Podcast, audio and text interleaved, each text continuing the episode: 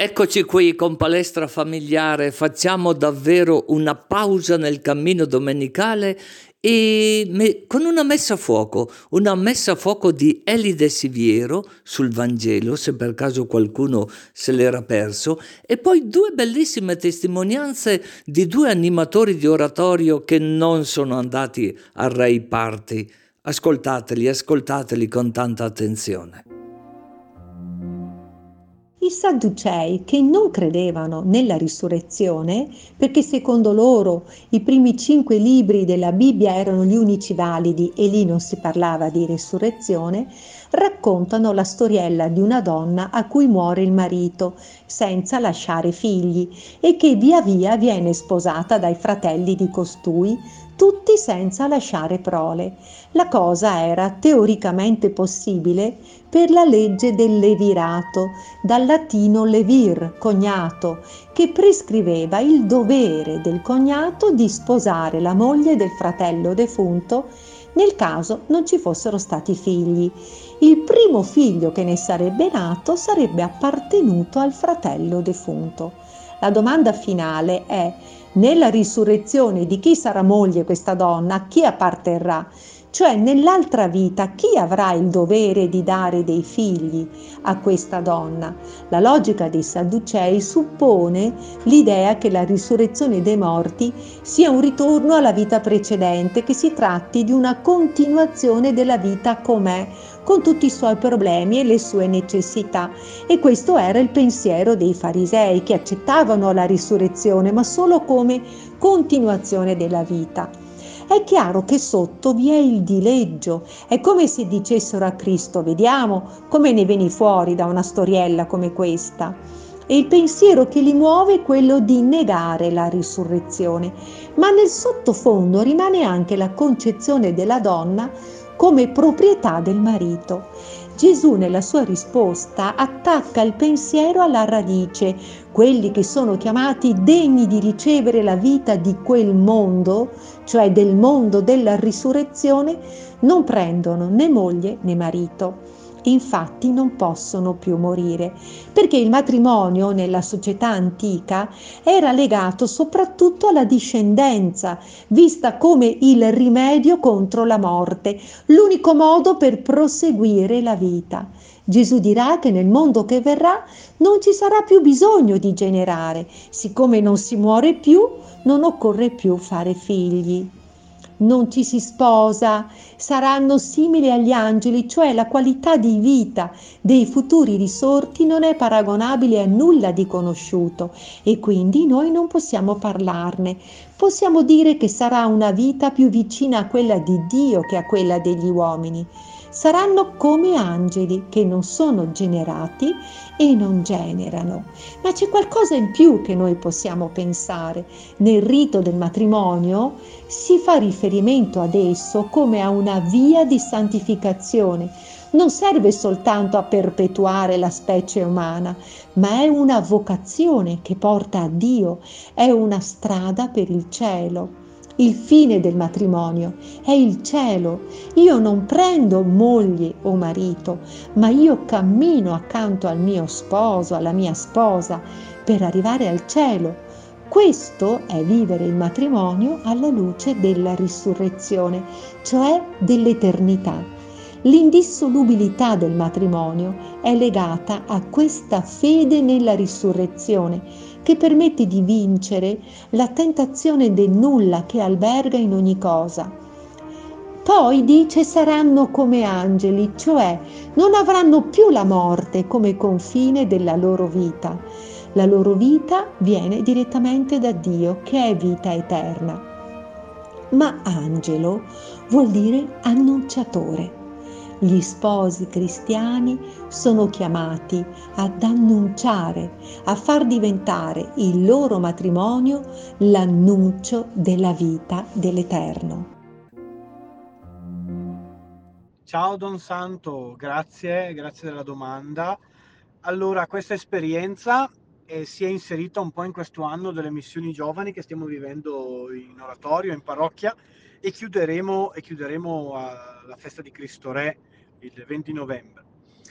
è stata un'esperienza molto bella, molto, molto arricchente, direi anche molto emozionante. L'idea ci è venuta un po' così, sembrava interessante, ecco, ci ha mosso all'inizio questa curiosità di andare, di andare in quei luoghi. E poi quando siamo stati giù, questi luoghi sono stati veramente, ma veramente eh, profondi, direi. Eh, abbiamo visitato proprio la Terra Santa, che è santa perché è la terra del santo, e sono stati momenti commoventi, camminando per quelle strade, vedendo quel paesaggio e ripensando dire caspita Gesù ha camminato queste strade, magari non è passato proprio qui dove sono io adesso, ma è passato lì, spostato di qualche metro. Il paesaggio era questo che vedeva Gesù, la linea del cielo è questa. è stata un'esperienza molto molto forte e soprattutto penso in alcuni momenti, alcuni momenti proprio particolari, quando abbiamo celebrato la messa nella grotta della Natività e quando abbiamo passeggiato nell'orto del Getsemani, nell'orto degli Ulivi, e anche lì abbiamo celebrato la messa. Era con noi il vescovo, il vescovo Domenico Sigalini, ci ha accompagnato lui, anche un po' ci ha aiutato a entrare un po' in una dimensione spirituale in questi giorni. E io dico è proprio un'esperienza forte, un'esperienza bella e un'esperienza da fare, da fare nella vita e da fare. Si respira un'intensità di preghiera che è, è, indescrivibile. Ecco, chi mi ha chiesto in questi giorni, tornato a casa, ma raccontami qualcosa della Terra Santa, io stesso dico non, non riesco a raccontarlo e quel poco che racconto mi fa commuovere, perché è stata ed è una terra per certi aspetti paradossale, perché si vede un po' la povertà, si vede questa situazione politica Israele-Palestina sempre un po' in tensione. C'è da dire che per i turisti non ci sono problemi, nessun problema, anzi i turisti sono accolti bene, non, abbiamo, non ci sono difficoltà, però tra di loro si respirano alcune tensioni, e, però questa terra, questa terra è, è indescrivibile, è un'esperienza da provare, è un'esperienza da fare e facendo un po' un attimo di verifica anche con gli universitari che, che ho accompagnato, che, con il quale ho condiviso questa esperienza, abbiamo proprio trovato questa, questo denominatore comune della, della, della, significatività che ci siamo portati dentro a casa di questa cosa. Io adesso avremo un po' bisogno di tempo per rielaborarla, però davvero eh, si, respira, si, respira, si respira qualcosa di più. Il tempo lì è come se si fosse fermato, è una cosa veramente, veramente, ma veramente bella, una cosa che fa rinascere, eh, userei questa parola, anche nella nostra fede tante volte un po' abitudinaria e consente anche di vivere con uno slancio nuovo, ecco, il nostro impegno qui. Cari amici, nel Ponte dei Santi e dei Morti ho visto un carissimo amico, un animatore di adolescenti della parrocchia Rue Volciano. Pensate un po', lì di fuori, dalla stazione, dalla stazione centrale di Brescia, la stazione dei treni, con un gruppo di adolescenti, mi sembrava ci fosse anche un prete, il segretario del vescovo, una piccola suora eh, delle ancelle, suor Paola. Ah, mi piacerebbe sapere che cosa facevano lì, lì in quel piazzale, no? Dove c'è sempre un andirivieni di gente. Marco, cosa facevate lì di preciso? Carissimo Don Santo, un piacere sentirti. Dopo alcuni anni di assenza anche nella nostra parrocchia di Rue Volciano è ripartito il gruppo Antiochia si tratta di ragazzi preadolescenti che hanno ricevuto il sacramento della Cresima e della prima comunione lo scorso maggio e che hanno deciso di proseguire il percorso di iniziazione cristiana alla ricerca di Gesù e della propria fede. È bello perché quasi tutti i ragazzi hanno deciso di partecipare al percorso proposto dal nostro parroco Don Roberto e da noi catechisti. Per loro abbiamo pensato ad un cammino fatto di esperienze, persone, preghiere e amore. Alcune esperienze vedranno i nostri ragazzi partecipare attivamente al servizio del prossimo. La prima occasione è stata proprio domenica scorsa con Suor Paola, che è una ancella della carità al servizio dei più poveri della nostra città. La potete trovare la mattina a distribuire colazioni nel piazzale della stazione o la sera a distribuire coperte e un bicchiere di tè caldo a chi non ha un tetto per dormire. Suor Paola eh, ci ha proposto di animare la celebrazione e di preparare una merenda da condividere con tutti i presenti ehm, ed è stata per noi un'occasione per coinvolgere tutta la comunità, raccogliendo viveri e bevande che poi abbiamo consegnato alla suora per, per le colazioni della mattina. Ehm, domenica, vicino all'arbero teologico, nel piazzale della stazione, eh, quella che Suor Paola chiama la sua chiesa all'aperto, abbiamo celebrato l'Eucarestia presieduta da Don Sergio. Ehm, anche il nostro vescovo ha voluto partecipare spiritualmente e ha inviato un bel messaggio vocale. Ehm, poi finita, finita la messa i nostri ragazzi hanno hanno servito la merenda a chi era presente, hanno preparato dei sacchetti con eh, dei panini piuttosto che un bicchiere di tè caldo. Io credo che mm, per i nostri ragazzi sia molto importante conoscere persone come Sor Paola che sono al servizio del prossimo con eh, gioia e con fede. Un forte abbraccio e un saluto a tutti gli ascoltatori. Amici, come si scoprono i famosi talenti del Vangelo? In questo caso il talento musicale. Ascoltiamo Andrea Galletto, il professor Andrea Galletto e il professor Paolo Sarrubi del Conservatorio di Brescia. Cari amici, buonissima domenica a tutti voi. Oggi abbiamo con noi un giovane originario di Chiari, provincia di Brescia. Chiari, Chiari, certamente Chiari. E cosa c'è di bello a Chiari oltre... Tu ti chiami Andrea, se ho capito Andrea, bene. Andrea Galletto. Galletto. Quanti anni hai? Ho 28 anni. 28 anni. E cosa fai di bello nella vita? Bah, eh, di bello nella vita semplicemente eh, suono, insegno eh, ho delle scuolette private eh, in cui insegno chitarra classica e eh, quello che faccio solitamente è allenarmi sempre tutti i giorni eh, suonando e preparando le lezioni per gli studenti. Ehm, Certo, certo, ma com'è nata in te questa passione per la musica, no? Eh, un giovane così, eh, è qualcosa che hai imparato dalla famiglia, non so, è qualcosa di innato in te?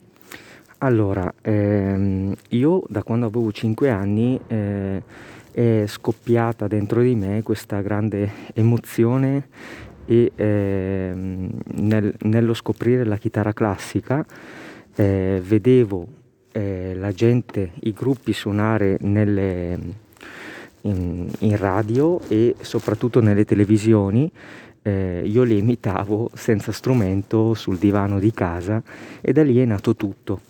Sul divano di casa, eh? Allora non ti grattavi la pancia? Assolutamente no. E quindi da lì è nato tutto. Il mio primo giorno di compleanno eh, i miei genitori mi regalarono una chitarra classica eh, dove dopo io ho iniziato eh, a, a, strimpellare. A strimpellare, che bello questo, no? Perciò è una cosa che hai incominciato da piccolino, una curiosità. Tuo papà e tua mamma, quali sono i valori che ti hanno trasmesso oltre alla musica, evidentemente? Allora, i valori che mi hanno trasmesso sicuramente e che mi hanno sempre appoggiato in tutto mi aiutano nel mio percorso di vita e anche a loro eh, soprattutto piace molto la musica e la chitarra classica. Eh, penso che eh, è nato tutto anche perché ehm, mio, lo zio di mio padre era un professore di clarinetto alle medie. E... Allora ce l'avete nel sangue voi la musica? Eh, penso proprio di sì, perché anche mio padre all'inizio eh, era il migliore della classe per flauto dolce, ancora quando andava alle medie, e mm, anche lui poi decise di di provare al conservatorio, però a lui purtroppo non l'avevano preso perché eh, e quindi dopo ha cambiato totalmente mestiere. E io invece eh, sono entrato poi in conservatorio dopo aver fatto una serie di eh, gavette, diciamo, tramite scuole di musica e preparazioni per, per, diventare sempre più... Certo, certo, certo, hai fatto un po' di apprendistato, diremmo così. Ascolta, ma hai detto qualcosina di tuo papà che ti appoggia in tutto? E la mamma? Non hai una mamma? hai dei fratelli? Sì, sì, ho un fratello eh, che però lui fa tutt'altro. Eh, anche mia mamma fa la cuoca in una casa di riposo mio fratello adesso ha dei figli e, e io. Fa la cuoca in una casa di riposo. E allora chissà qu- quante cose belle impara anche dagli anziani, no? Perché eh, certamente in una casa di riposo mm, è vero o no? Esattamente, sì, sì, sì, impara molte cose e mm, soprattutto mi fa dei buoni piatti a casa, come anche il papà del resto. Ecco, speriamo che tu non la mandi alla casa di riposo. Vediamo se sarai capace di tenerli con te. Mi piacerebbe molto poi assisterli in futuro, ecco, loro mi hanno sempre dato tutto e questo io lo ricambierò assolutamente con loro perché sono dei genitori fantastici perciò allora gli suonerai qualcosa. Hai detto che è la chitarra quello che ti piace di più e senti un po', io non so se tu a Chiari eh, sei vicino alla parrocchia, alla chiesa, non so se hai una fede, hai una fede? Sì, sì, sono cristiano, e, eh, vado a volte in chiesa e prego e, e quindi credo, insomma, ecco. E, e, lì non suonano l'organo nella tua chiesa di Chiari? Sì, sì, suonano l'organo, hanno molte iniziative. E, e, e questa dell'organo invece non è entrata in te? No, l'organo purtroppo no. È... Solo la chitarra. La chitarra. una volta dicevano che la chitarra classica era uno strumento, una volta, può andare indietro nei secoli, no? Erano quelle più come potremmo dire, erano quelle più estremiste quando è nato. Que- è vero o no? Tu che insegni musica, quello che sto dicendo è una fantasia mia o, o, ha qualcosa di certo? Non voglio dire che fossero come i maneschini di oggi, per l'amor di Dio. No, no, concordo assolutamente e direi che è tutta una, una successione di, di eventi e, e fattori, insomma, che fanno parte de, della musica colta e mano a mano io, io, ti auguro il meglio, eh? il meglio per te, che i tuoi sogni si realizzino. E ascolta un po', se qualcuno ci sta ascoltando e che non ha avuto la fortuna di nascere in una famiglia come la tua, dove papà e poi altri familiari già erano imbevuti no? della musica, che però uno sente di voler suonare uno strumento, quali sono i passi che dovrebbe fare?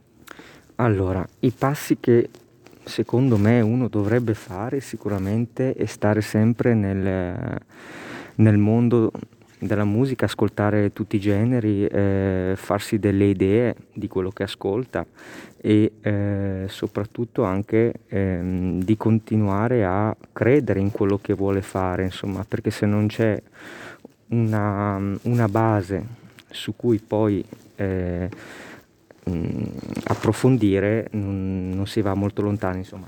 Ho capito, ho capito. Si potrebbe dire che la musica uno la deve sentire dentro, al di là della condizione sociale, al di là de... Poi troverà il cammino, qualcosa del genere, troverà le persone che gli daranno una mano. Tu per esempio, dove hai fatto il conservatorio nel tuo apprendistato? Allora, il conservatorio io l'ho fatto, l'ho iniziato in provincia di Brescia, a Luca Marenzio, per poi trasferirmi alla, alla sezione staccata di Darfo Boario Terme per fare il triennio, dopodiché il mio eh, docente eh, si è trasferito a Novara, io l'ho seguito, mi sono laureato sia in triennio che in biennio. A Novara? A Novara, al, a Novara. Guido, al Guido Cantelli di Novara. E, è importante? molto importante, sì. Eh, mi sono laureato nel 2020, dopodiché eh, sono entrato poi in graduatoria e da lì iniziato, sono iniziate le supplenze e, e quant'altro, insomma. Bene, bene, ti ringrazio infinitamente, perciò facciamo un augurio a tutti quelli che hanno dei talenti, che li possono sviluppare, no? E, insomma, per sentirsi anche contenti, felici nella vita. Il Vangelo parla, dice che, che Dio ci ha dato dei talenti che dobbiamo fruttificare, cose del genere. Dai un augurio a chi ci ha ascoltato? Do un augurio a tutti voi, sperando che chi davvero crede nella musica di continuare a seguirla perché è una cosa meravigliosa. Io, per, parlando di me stesso, è l'unica cosa oltre alla famiglia che mi fa stare bene. Bello, grazie. Auguri a te, alla tua famiglia e a tutta la comunità di Chiari. Buonissima domenica a tutti voi cari amici della ECZ in blu. Oggi abbiamo con noi una bellissima sorpresa. Pensate un po', un signore che è appassionato di musica, che fin da bambino, penso io, ha avuto questa intuizione, questa sensibilità. Perciò innanzitutto buona domenica signor. Buona domenica, mi chiamo Paolo Sarubbi e, e insegno al Conservatorio di Brescia, insegno pianoforte. Sarubbi, Sarubbi, ma questo cognome da dove deriva? Eh, Sarubbi è un cognome lucano, infatti mio papà era della Basilicata ed è stato un eh, grosso pittore impressionista. È da lì che penso sia nata la passione per l'arte. Sarubbi di origine lucana e come sei finito nel bresciano? Eh? Precisamente a Maclodio. Ma noi eh, siamo finiti da ragazzo prima di tutto a Montichiari perché mio papà lavorava anche nell'amministrazione oltre che essere pittore. Poi da lì ci siamo spostati a Brescia, sono stato molto tempo a Brescia e da una ventina d'anni abito a Maclodio. Perciò mi dicevi che il papà aveva la sensibilità artistica nel campo pittorico con questo stile impressionistico, se ho capito bene. Eh, sì, eh, tu sai bene che l'impressionismo nasce con Monet, Manet, con questi grandissimi pittori francesi. Eh, non si rappresenta la realtà, ma quello che il pittore vede della realtà cioè si va al di là del reale in un certo senso. Santa Maria Vergine, vedi come uno si sbaglia nella vita. Io pensavo che aveva incominciato con Cézanne, con Van Gogh, con Gauguin e adesso si vede che loro hanno anticipato un po' i tempi, quei tre lì. Eh, sì, beh, eh, questi sono dei mostri sacri della pittura. Cézanne è uno di quelli che amo di più. Eh, eh, Van Gogh mh, mm, è un pittore a sé stante ma di levatura immensa. Quindi io credo, ma non perché mio padre sia stato un impressionista, io ho sempre reputato l'impressionismo come la corrente più grande della pittura e la mamma che funzione ha avuto nella tua vita nel trasmettere, nel trasmettere, i valori umani, io dico anche cristiani, no? Come li ha trasmessi nella tua vita? Dici bene i valori cristiani perché io penso che se uno si dedica all'arte non ha tempo di commettere scorrettezze dal punto di vista della morale, della cristianità. Mia madre eh, mi ha aiutato in questo, come anche mio padre naturalmente. Eh, erano credenti, quindi mi hanno aiutato in questo, oltre che a livello professionale.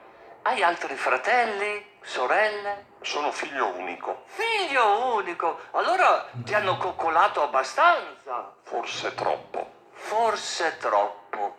E senti un po', se ci fossero dei giovani, eh, dei giovani mi voglio dire degli adolescenti che hanno finito la terza media, eh, oppure magari il liceo, oppure magari che hanno finito anche all'università e che sentono questa Usiamo la parola sensibilità, inclinazione verso la musica, visto che tu sei competente in questa materia, no? Che cosa consiglieresti? Quali sono i primi passi eh, che uno deve fare? Eh, guarda, eh, anch'io ho frequentato il liceo classico dopo le medie e contemporaneamente avevo iniziato lo studio del pianoforte privatamente. Io consiglio sempre di iniziare con un insegnante privato lo studio di uno strumento, parliamo del pianoforte adesso, anche perché ci vogliono un paio di anni di basi tecniche da acquisire poi, eh, avendo acquisito queste basi tecniche e avendo dei pezzi da proporre, fare l'ammissione al conservatorio. Ho capito, ho capito, perciò uno non si deve scoraggiare eh, se non trova, diciamo così, qualcuno che lo appoggia esteriormente. E come deve andare avanti con questo ideale di vita? Devo dire, ci sono due strade, la strada più leggera che è quella della passione non professionale, che è sempre una cosa grandissima che, che ti aiuta nella vita e nella cultura. Passione pro- professionale? ecco, io ho detto non professionale, la seconda strada è quella di puntare invece alla professione. Io ho puntato a quella strada, naturalmente bisogna studiare molto in quel caso. Potremmo dire che la prima, che tu hai detto, la prima strada, la passione non professionale, ha a che fare con quella che un tempo si chiamava la vocazione? In un certo senso è come una vocazione ecclesiastica, perché ti dai a una astrazione alla fine. L'astrazione, la musica stessa è un tipo di astrazione che viene da Dio. Ho capito.